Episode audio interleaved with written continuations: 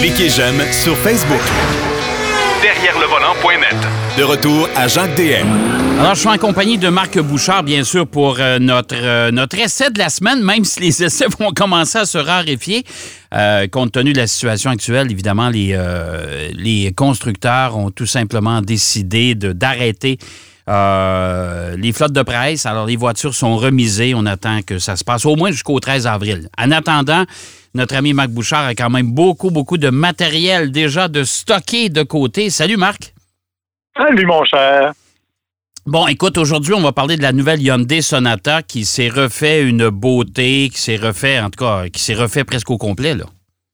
Oui, en fait, euh, littéralement, c'est une toute nouvelle voiture à laquelle on fait face parce que du point de vue physique, euh, non seulement esthétique, mais même en termes de dimension, elle a changé. Écoute, elle fait 4,9 mètres de long. C'est quand même gros, là. C'est une grosse bagnole. Ça commence, ça commence à être une grosse voiture. Là, on est supposé être dans les berlines intermédiaires, mais je t'avoue qu'on commence à être dans les gros formats. La différence, cependant, c'est si tu regardes du côté de chez Honda avec l'accord, on a fait grossir la voiture, mais on l'a grossi partout. Alors, ça fait une voiture qui est assez ronde et assez massive. Du côté de chez Hyundai, on a voulu jouer la carte du dynamisme. Alors, ce qu'on a, c'est une silhouette de coupé quatre portes, si tu veux. Euh, donc, vraiment, là, avec un toit extrêmement profilé vers l'arrière, euh, bien sûr, quatre portes parce que ça demeure une berline intermédiaire familiale, mais ça donne vraiment un style assez particulier. Et on a ajouté un petit élément plus dynamique encore, qui est le becquet sur le coffre arrière, vraiment qui est, littéralement intégré dans, dans la forme du coffre et dans la forme des blocs optiques en arrière.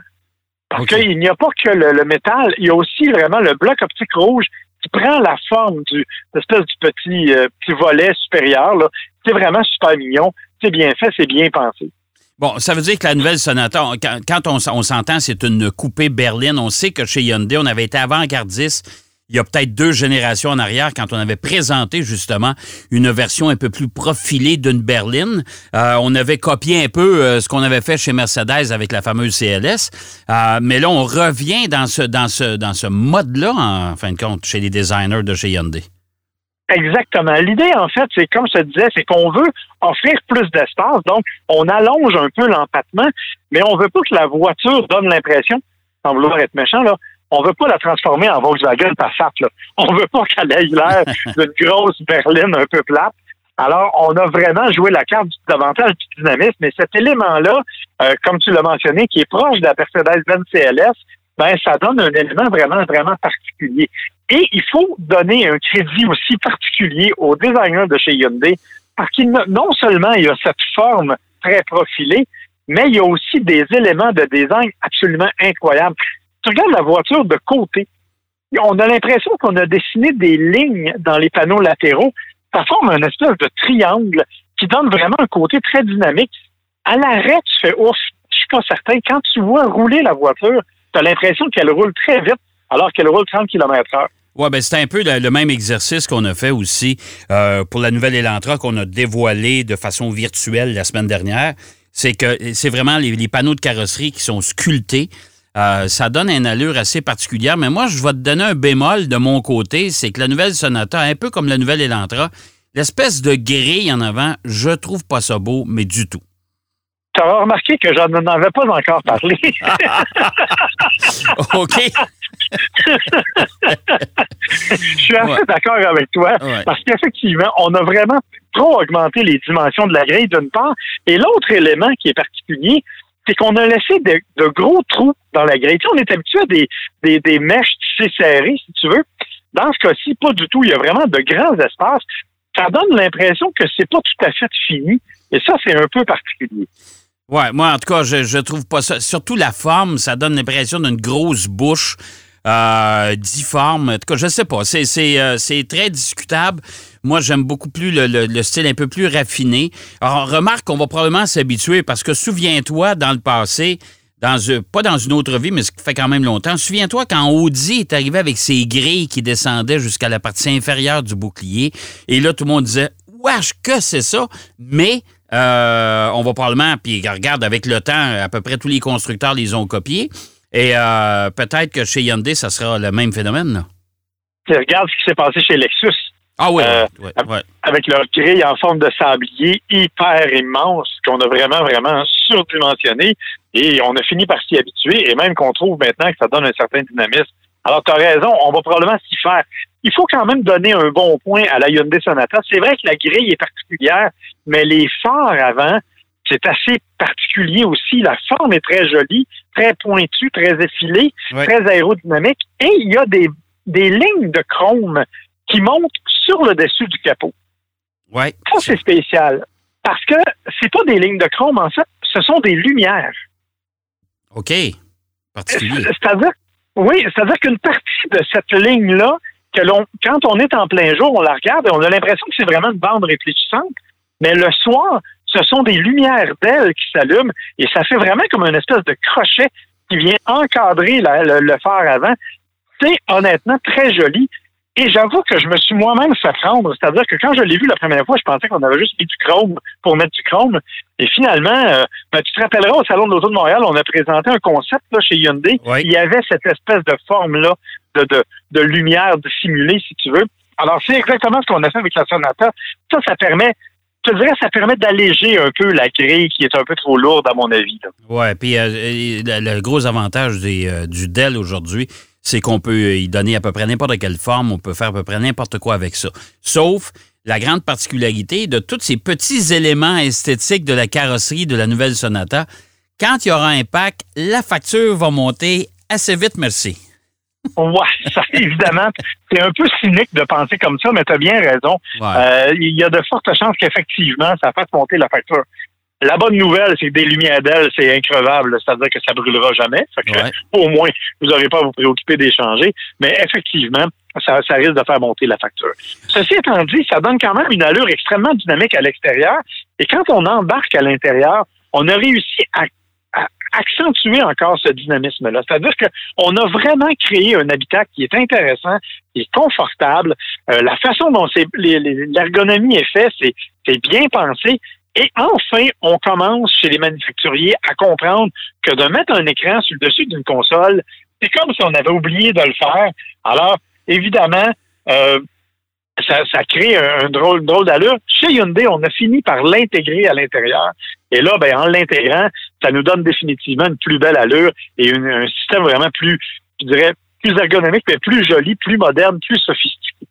Euh, euh, sur, sur le plan mécanique, est-ce qu'on a apporté beaucoup de changements sur cette nouvelle Sonata?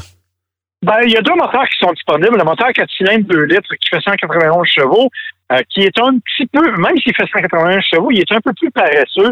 Euh, il est un peu plus, un peu moins dynamique. Il est un peu, je dirais, un peu plus grondeux. Là. Quand tu quand accélères, tu sens vraiment qu'il gronde assez fort.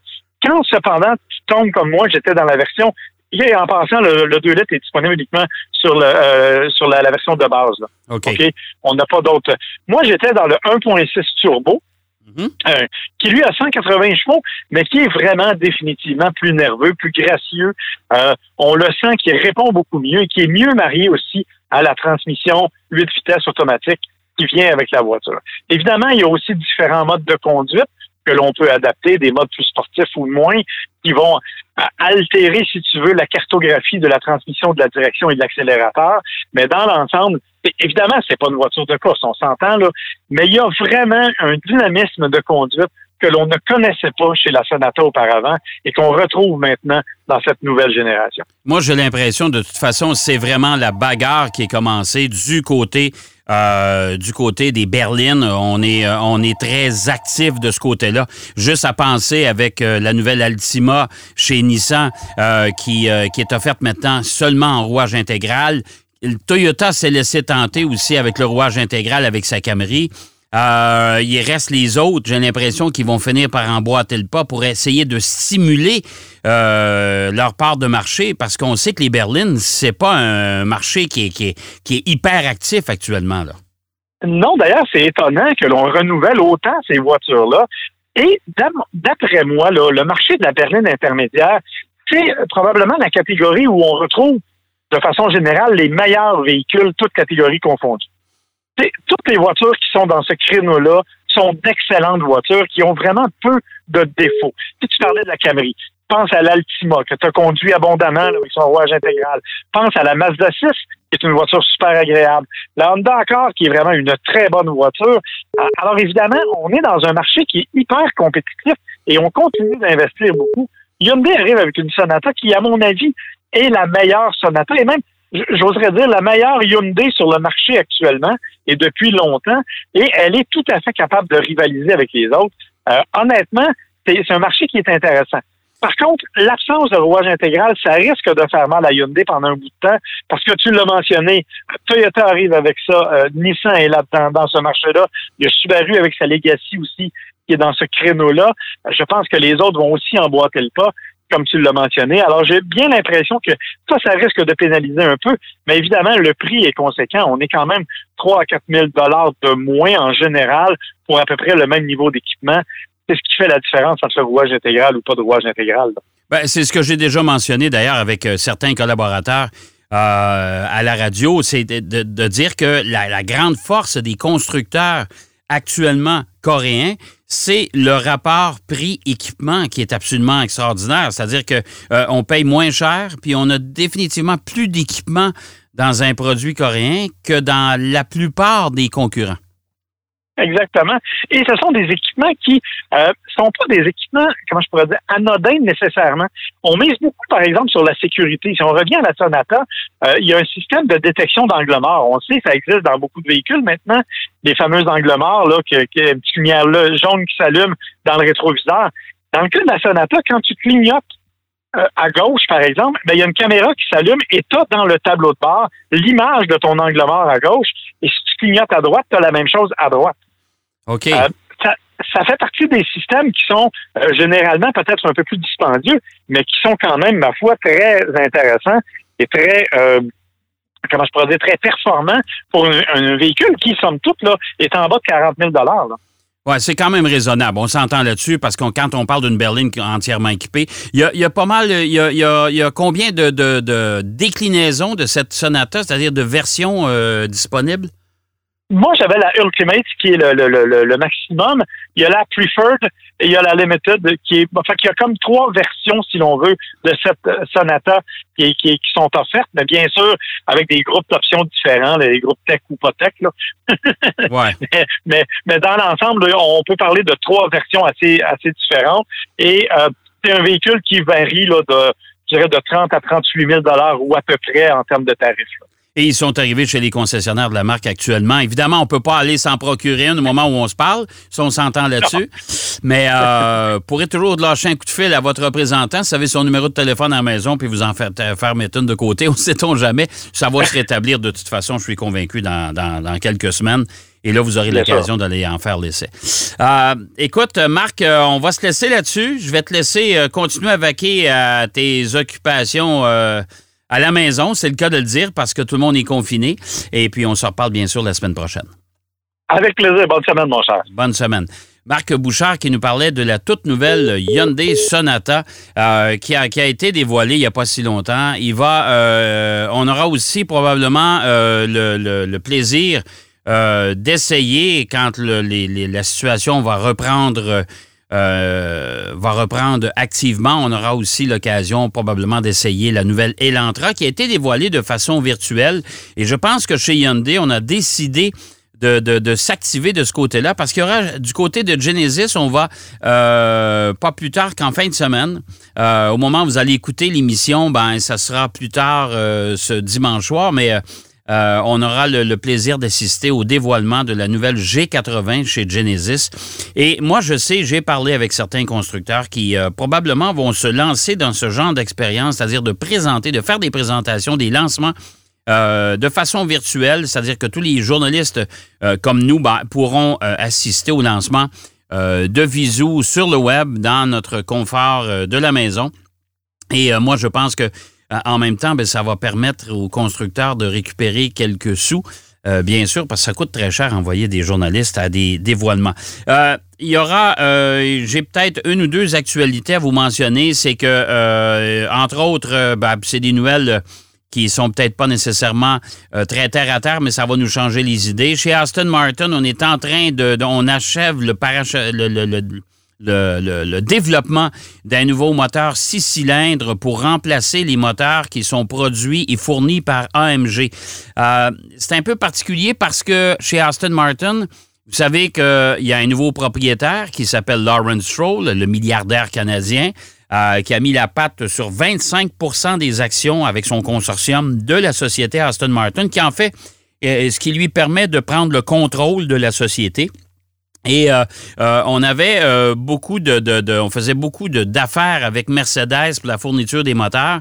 Et là, voilà qu'Aston Martin voudrait bien avoir ces groupes motopropulseurs à, eux.